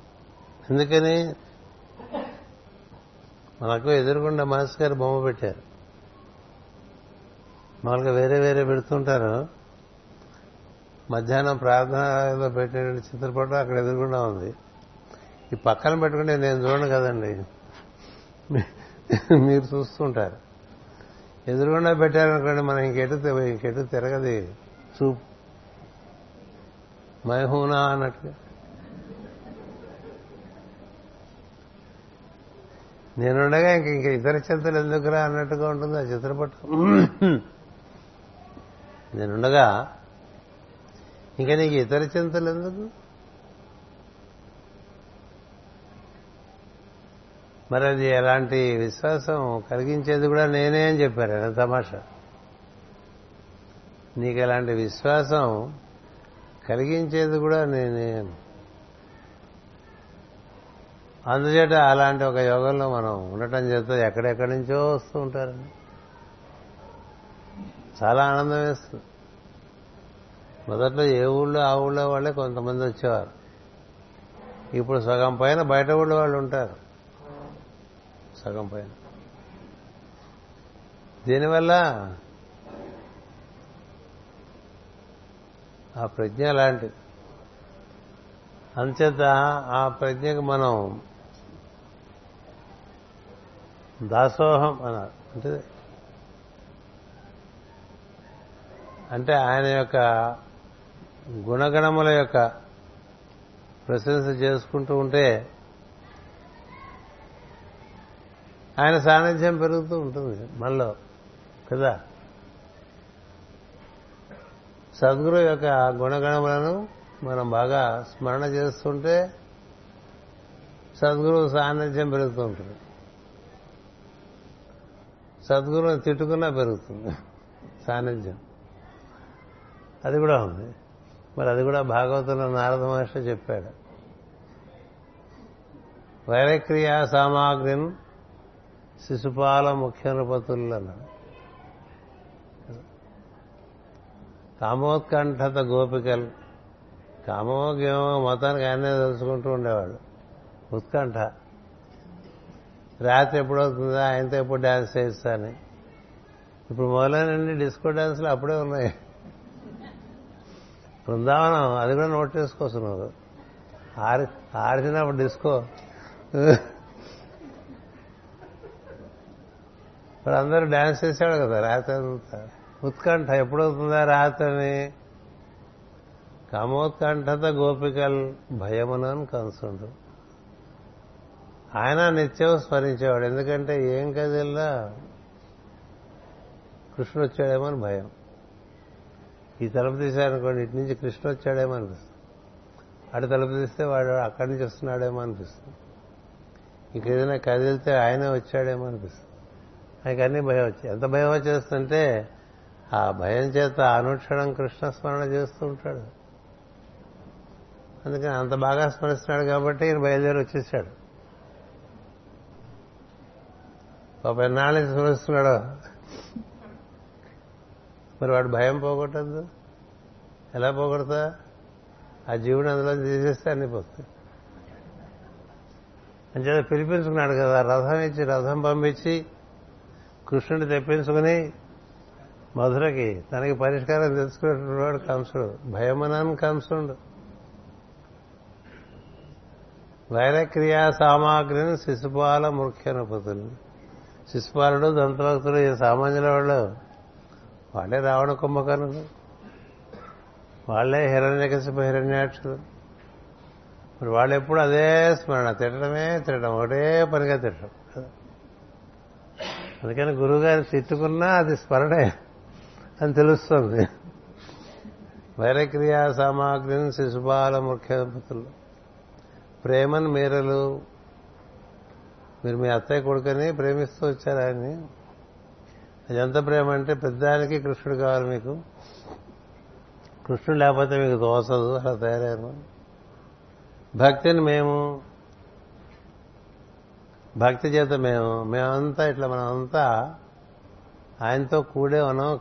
కారణం ఏదైనా ఆయన స్మరణ అలా జరుగుతూ ఉండటం వల్ల ఆయన మన అందరినీ తదనుగుణంగా తరింపజేశాడు. అని చెప్పినట్లుగా మనకి గురువుగారి విషయంలో కూడా అంతే. సద్గురు స్మరణం. ఈ సద్గురు స్మరణం వల్ల దైవ స్మరణ వల్ల జరిగేది ఏంటంటే స్మరణ అంటే ఏం చేస్తాం మనం? వాళ్ళ యొక్క ప్రతిభ వారి యొక్క మహిమ వారి యొక్క గుణ విశేషాలు ఇవన్నీ చెప్పుకుంటూ ఉంటాం. చెప్పుకుంటే ఎలా ఉంటుంది? మన దగ్గర లేనివే మనకి ఎక్కువ వాళ్ళలో కనిపించడం వల్ల అవే పొగుడుతాం. మన దగ్గర ఉన్న వాళ్ళకి చెప్పాం. వాళ్ళకి ఆపాదిస్తాం. ఎవరు కూడా చాలా చక్కగా వంకాయ కూర వండు తింటాడు ఇలాంటివన్నీ చెప్తారా? పెద్దవాళ్ళ గురించి చెప్పరు కదా. మనం కూడా తింటూనే ఉంటాం కాబట్టి. మనం చేయలేనివి మనం ఊహించలేనివి ఇలాంటివన్నీ వాళ్ళలో ఉన్నప్పుడు వాటి మనం పొగుడుతూ ఉంటాం కదా. దానివల్ల ఏంటంటే గుణదాస్యం అని ఒకటి ఏర్పడుతుంది. గుణదాస్.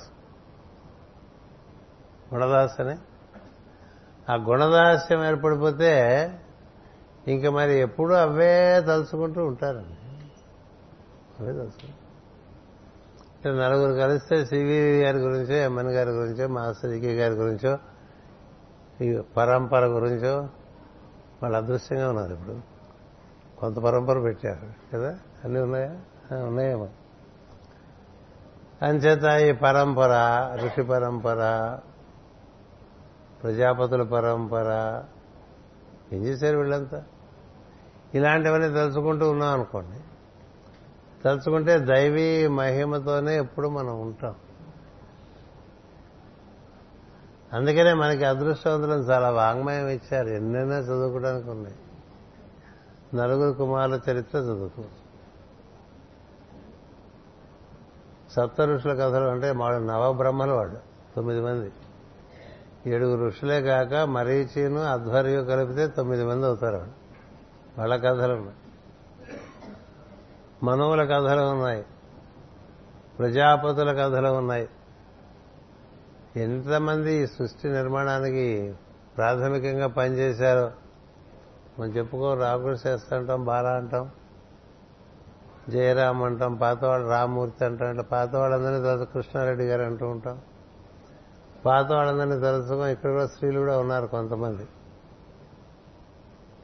మనం బయలుదేరేసినప్పుడే మనకు గుర్తొచ్చేస్తారు వీళ్ళు కదా మనకు వడ్డిస్తారు అని గుర్తొచ్చారు కిందసారి ఎవరు వడ్డించారో వాళ్ళే మళ్ళీ.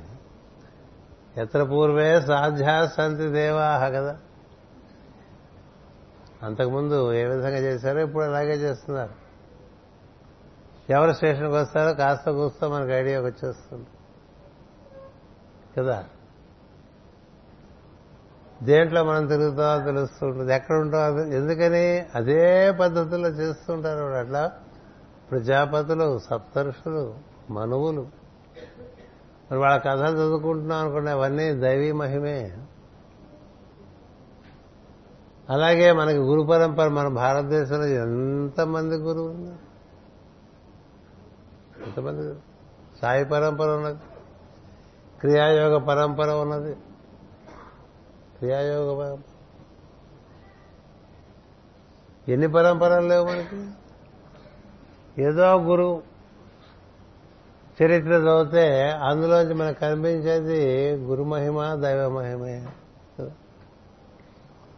అలా మనం వాటితో బాగా ముడిపడ్డాం అనుకోండి క్రమంగా మనలో అందుకనే జగద్గురు పీఠంలో చాలా విస్తారమైనటువంటి అధ్యయనం ఉన్నది. విస్తారమైన అధ్యయనం. ఏదో దాంతో మనం రోజు ముడిపడ్డాం అనుకోండి ఆ భావాలకు సంబంధించినటువంటి తత్వం మనలో ప్రవేశిస్తుంది. అదే మన ఎక్కడ చెప్పాను. హనుమంతుడు వచ్చి లక్ష్మణుడిని రాముడిని కడుస్తాడు కదా. కలిసినప్పుడు రాముడు లక్ష్మణ హనుమంతుని చూడంగానే చెప్తాడు లక్ష్మణుడికి ఈయన కనిపిస్తున్నటువంటి సన్యాసి లాగా సన్యాసి కాదు. ఆయన ఎందు సమస్తమైన భేదములు ఉన్నాయి. సమస్తమైన జ్ఞానం ఉన్నది సమస్తమైన వైరాగ్యం ఉన్నది. అపురూపమైనటువంటి వ్యక్తి నువ్వు కొంచెం జాగ్రత్తగా మాట్లాడు. అప్రమత్తతతో మాట్లాడు. ఒక తెలిసిన వాడితే మనం మాట్లాడుతుంటే ఎట్లా మాట్లాడాలి? అందుకని లక్ష్మణుడు అన్ని విషయాలు రాముడితో సరితూగేటువంటి వాడు. అందుకనే మొదట్లోనే రామాయణంలో రాస్తారు. స్కంద విశాఖలా ఉంటారు వారిద్దరూ. నేను స్కంద విశాఖలు. విశాఖ అంటే మీకు తెలుసా? విశాఖపట్నం కదా. విశాఖ అంటే కుమారస్వామి యుద్ధానికి వెళ్తే స్కందుడు స్కందో గుహ షణ్ముఖస్తే అంటారు. ముందు నా ఆయనతో ఏం చేస్తావు లేరా నాతో చేయని ఆయనలోంచి ఇంకొకటి కుడిపక్కకు వచ్చేస్తాడండి. ఆయన ఉంటాట ఆయన కాంతి ఆయన అందం ఆయన యొక్క తేజస్సు అది చూసి ఆశ్చర్యపోతాడు ఎదురుగా. ఈయనే అట్లకుంటే ఆయన చేసేస్తాడు అంత. అది విశాఖుడు అలా రాముడికి లక్ష్మణుడు అందుకని రామాయణంలో స్కంద విశాఖలాగా వెళ్ళున్నారని చెప్పి విశ్వామిత్రుడు చూసి ఆనందించాట అంటే ఏమిటో మనకు తెలియదండి. స్కంద విశాఖలు అంటే ఏమిటో చదువుకుంటే తెలుసు ఎంత ఆనందం ఇస్తుంది అంచేత లక్ష్మణుడు సర్వలక్ష్మణ లక్ష్మణుడు కదా. ఎందుకు ఇలా ఉన్నాడు? ఆయన రాముని యొక్క గుణోపాసన చేస్తూ ఉంటాడు ఎప్పుడు. రాముని గుణోపాసన చేస్తాడు అందుకని హనుమంతుడితో మాట్లాడటం మొదలుపెట్టినప్పుడు అతడికి నేను తమ్ముడిని అన్నాడు తప్ప మా అన్నయ్య ఆయన చెప్పరా అతనికి నేను తమ్ముడిని నేను ఆయనకి దాసుడిని అని చెప్పాను. ఇప్పుడు ఆ కొడుకే పుట్టారు కదా ఇద్దరు. ఆ తండ్రికే పుట్టారు కదా ఇద్దరు. కదా? ఇద్దరు దశరథ పుత్రులే. ఇద్దరు అయోధ్య రాజ్యానికి యువరాజులే. నాకన్నా జస్ట్ కొంచెం ముందు పుట్టాడు వాడు అంతేనా అట్లా అనుకోవచ్చు కదా. అది రాముని యొక్క గుణం. రాముని గుణం ఎలాంటిదంటే భరతుడు కాని లక్ష్మణుడు కానీ శత్రుఘ్నుడు కానీ కేవలం ఆయన గుణములకు దాసులైపోయి ఉంటారు వాళ్ళు. అందుకని లక్ష్మణుడు రామునికి నేను దాసుని అని చెప్తాడు. ఆయనకి నేను తమ్ముడిని అంటే ఆయన దృష్టిలో నేను ఆయన తమ్ముడిని నా దృష్టిలో నేను ఆయన అన్నయ్యగా చూడలేదు. నేను దాసుడిని రామదాసుని అంటే రామదాసు అంటే మనం ఏమనుకుంటాం? ముందు హనుమంతుడు అనుకుంటాం కదా. ఇప్పుడు ఇప్పుడు మన కంచెల గోపన్న గారు అనుకుంటూ ఉంటాం. రామదాస్ అంటే. మొట్టమొదటి రామదాసు లక్ష్మణుడే. ఎందుకని? ఆయనతో పాటు అలాగా వెంటుండిపోయాడు నిష్కారణం లక్ష్మణుడు కథ. ఎందుకు వెళ్ళాలి ఆయన అడవికి? రాముడు కదా వెళ్ళమన్నారు. లక్ష్మణుడు ఎందుకు వెళ్ళాలండి? కొన్ని కొన్ని అలా నిష్కారణం సత్కార్యాల్లో ఉండిపోయిన వాళ్ళు ఉంటారు. హనుమంతుడికి ఏ కారణం లేదు రామాయణంలో. సుగ్రీవుడికి పర్సనల్ కాదు రావణాసుడికి కాదు ఉంది రాముడికి పర్సనల్ కాదు ఉంది. హనుమంతుడికి ఉంది. నిల్ నిల్ నన్ను ఆటలు ఇవ్వాల్సింది కదా? ఆయనకి ఏ కారణం లేదు. ఏమిటి?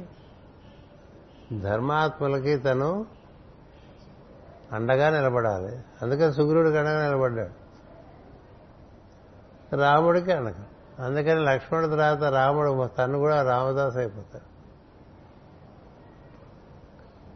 హనుమంతుడు నెంబర్ టూ రామదాసులో. కానీ రాముడు ఏమంటాడంటే ఇంకోడు ఉన్నాడు రా అని చెప్తాడు భరతుడు కదా? వాడు ఎలా అంటాడు? ఎవరు కాదు రాముడికి? ఎందుకంటే ఆయన చూస్తేనే ఎదుటి వ్యక్తిలో వికారాలన్నీ జారిపోతాయండి. ఎదుటి వ్యక్తిలో వికారాలన్నీ జారిపోతాయి. రాముడు చూస్తే అలా ఉంటాడు ఆయన. రావణాసుడికి మొట్టమొదటి రోజు యుద్ధంలో చూస్తేనే అలాగా జావలాగా కరిపాడు. అంతా రజోమూర్తి అయినటువంటి రావణుడు. అలా ఉంటాడు రావణుడు అందుచేత నేను వెనక చెప్తానంటే ఇన్ని మనకి ఇచ్చారు మనకి రామాయణం మనకి భాగవతం ఉన్నది మనకి పురాణాలు ఉన్నాయి మనకి ఉపనిషత్తులు ఉన్నాయి మనకి అనేకమైన గురు పరంపర ఉన్నాయి. వాటన్నిటి నుంచి మనకు కనిపించేది ఏంటి? దైవ మహిమ లేక గురు మహిమ కదా? అందుచేత మనం దాంతో అలా ఆ భావనలో అలా ముడిపడ్డాం అనుకోండి మనలో రసాయనం చాలా త్వరితగతిని ఏర్పడిపోతుంది. మన కెమిస్ట్రీ మారుతుంది. అదే అదే కెమిస్ట్రీలో ఉంటాం. అంటే ఎవరెవరు ఎప్పుడెప్పుడు ఏ సన్నివేశాల్లో ఎట్లా ప్రవర్తిస్తారో దాదాపు సులభంగా మనం గ్రహించవచ్చు. అట్లా ఉంటారు కదా. ఆ వంకాయ కూర చేయండి ఆయన తప్పకుండా తింటాడు సరే అందుకని మనం వంకాయ కూరకి ఇలా అభ్యాసం పడిపోయి ఉంటాం. అందుచేత ఇప్పుడు కృష్ణుడు గుణాలు ఉన్నాయనుకోండి అవి అసలు ఎవరేం చెప్పలేదు మొత్తం భాగవతం అంతా కూడా అలాగే చెప్తాడు ఆయన సూకుడు సూతుడు సౌనకాది మనోహర్ మహర్షు కృష్ణ గురించి జరిగితే ఏం చెప్తావు ఆకాశం గురించి? నువ్వు ఎంత ఎగిరినా ఇంకా ఉంటుంది కదా అంతు లేదు కదా ఆకాశాన్ని. అంతులేని గుణగణ సంపద సంపద కలిగినటువంటి వాడు కృష్ణుడు. నాకెంత అందితే అంత నీకు చెప్తాను.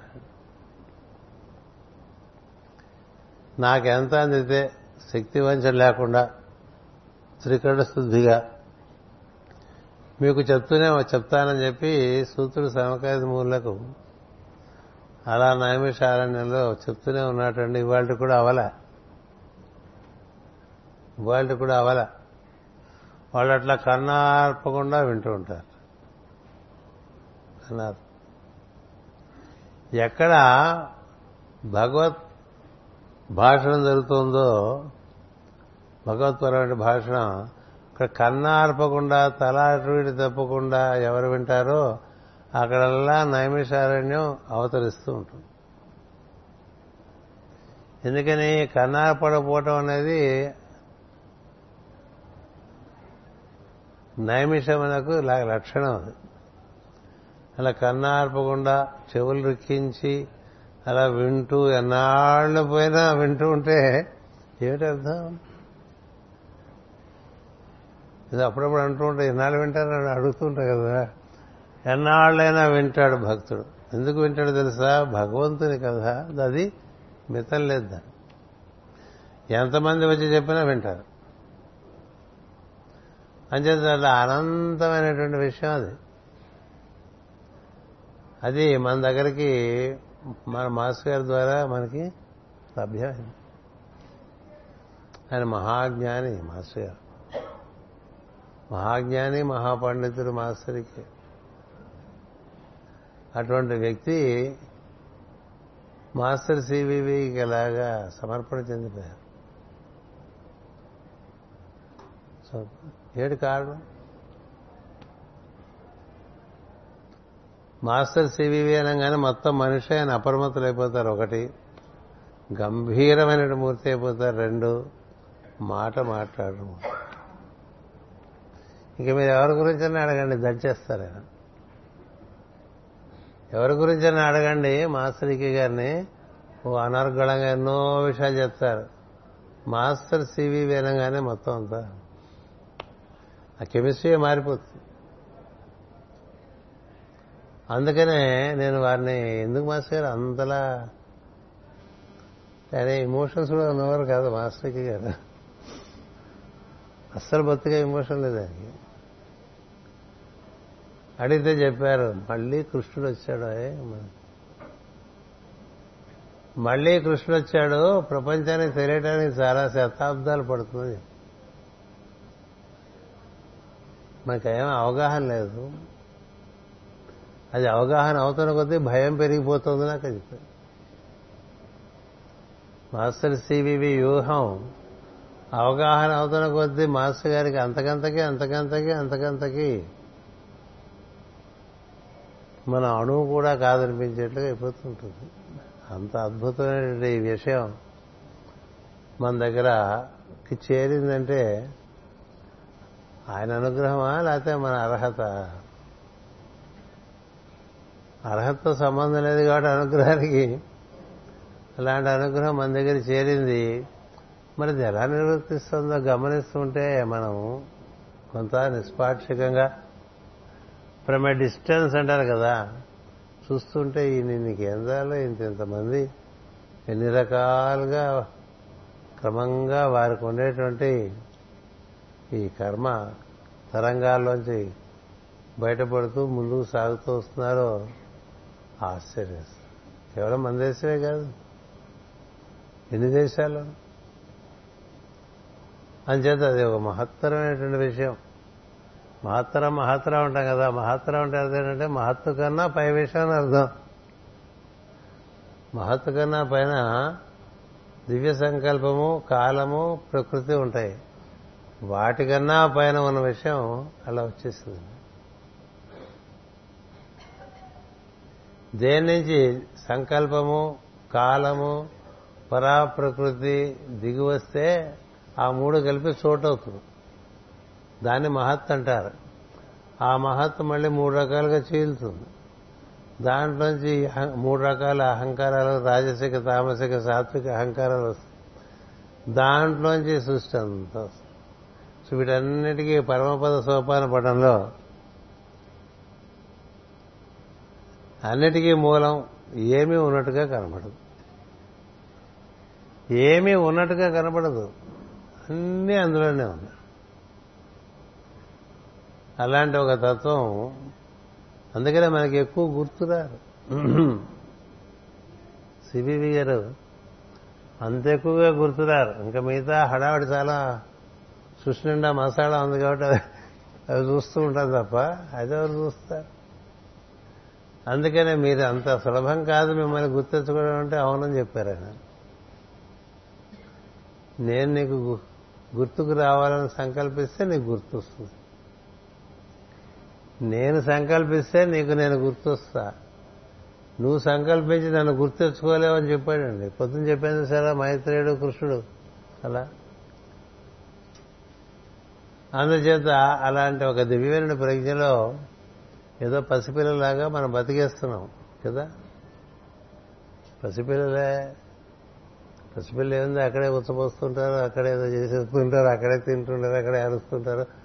ఏవో కబుర్లు ఏవో చేస్తుంటారు. పర్వాలేదు మన పిల్లలంటే మరి ప్రేమ చేత మనం ఏమనం కదా? అందుకని మన పిల్లలైతే అసలు బొత్తుగా ఏమనం. పక్కవాళ్ళ పిల్లలు అలా చేస్తే మనకి చిరాకు వస్తుంది. తప్ప మన పిల్లలు అలా చేస్తే మనం ముద్దుగానే ఉంటుంది. కదా? పక్కవాళ్ళ పిల్లలు అలా చేస్తున్నారు కండి? ఏంటి? వాళ్ళు అలా చేస్తుంటే ఆ పేరెంట్స్ ఏం చెప్పలేం గేదెలలే అనిపిస్తుంది. నీ పిల్లల మాటకు వస్తే నీకు అంతా ముద్దే కదా? అంతా ముద్దే. అలాగా ప్రతి గురువుకి తన అనుజాయాలు అట్లా ముద్దు. మన ముద్దులైనా ఆయనకు ముద్దు అవటం చేత మనం అలా భరిస్తున్నారండి గురుగారు. అలాంటి ఒక మహత్తరుడు ప్రజ్ఞ ఆ ప్రజ్ఞలో మనం we live we move and we have our being అంటూ ఉంటాం కదా. అందుచేత ఈ గురు పూజలో చాలా విచిత్రంగా ఎక్కడ నాగా ఉండదు. నాగా అంటే తెలుసు కదా మీకు? బ్రేక్. ఇవాళ నాగా పెట్టాడంటే అర్థం? ఇవాళ ఆఫీసు రావట్లేదని కదా? బ్రేక్ లేకుండా జరుగుతున్నాయంటే ఎంత గొప్ప విషయం. మనం తోచడం గురు పూజలు చేసి మనం మా మనకి ఇష్టం లేకపోతే మానేసి అనుకుంటారు కదా? ఆయనకి ఇష్టం లేదు. కొన్ని కొన్ని చోట్ల గురు పూజలు చేస్తే చేసినట్టు లేకపోతే లేదన్నట్టుగా ఉంటాయి. అవి వేరు. ఆ కేటగిరీ వేరు. ఈ కేటగిరీ వేరు. అనుస్యూతంగా అలాగే నడుస్తుంది కదా. Starting from Visakhapatnam. ఎవరో వదలరుగా ఇంకా చాలావే గురు ఎవరన్నా అంటే కూడా కొట్టేట్టున్నారు. అందుచేత ఇప్పుడు దానికి తగ్గట్టుగా ఈ ఊళ్ళో మాస్టర్ గారికి ఒక మందిరం కూడా ఏర్పాటు చేసుకునే పరిస్థితికి వచ్చారు. మాస్టర్ గారి మందిరం ఎంత తొందరగా ఏర్పడితే అది మనకంత మంచిది. ఆయనకి మందిరాలు అక్కర్లేదు. దేవుడికి మందిరాలు ఎందుకు? కాకపోతే మనకు ఆయన ఉన్న మీద ఉండేటువంటి భక్తి ఏదో రకంగా ప్రకటించుకోవడానికి అలాంటివి చేస్తూ ఉంటాం. అంచేత అదొకటి మనకి ప్రారంభమవుతోంది. బళ్ళారి మామూలుగా మా అంత సమర్థమైన బృందమా అని ఎవరికి తెలియదు. ఎట్లా ఉంటారు వాళ్ళు? ప్రమదగణాలాగా మనకి ప్రమదగణాలు ఉంటారు వైకుంఠ వాసులు ఉంటారు. వైకుంఠంలో వాళ్ళందరూ అందరికీ తెలుస్తూ ఉంటారు. ఈ కైలాసంలో ఉండే ప్రమదగణాలు వాళ్ళ గురించి వాళ్ళకే అంచనా ఉండదు. మీరు చదువుకుంటే తెలుస్తుంది ప్రమద గణాలకి వాళ్ళ గురించి వాళ్ళకే అంచనా ఉండదు. వాళ్ళ నుంచి శివుడే పనిచేసుకుంటాడు ఏం చేసినా మహా అద్భుతంగా చేస్తారు వాళ్ళు. బా ఇంత అద్భుతంగా మీ నుంచి జరిగింది అంటే అవునా అంటారు అట్లా? అలా ఈ బళ్ళారిలో ప్రపంచం గుర్తింపు జగద్గురు పీఠం గుర్తింపు కూడా అంతంత మాత్రంగా ఉన్నప్పటికీ అలాగా మృత్యుంజయలాగా అన్ని దాటుకుంటూ ఈ స్థితికి వచ్చారు ఇంకా వృద్ధి చెందుతుంది. బాగా కార్యక్రమాలు జరుగుతాయి. అది మనం చెప్పడం వల్ల జరగటం కాదు. ఆయన ఆల్రెడీ సంకల్పం చేయటం వల్ల.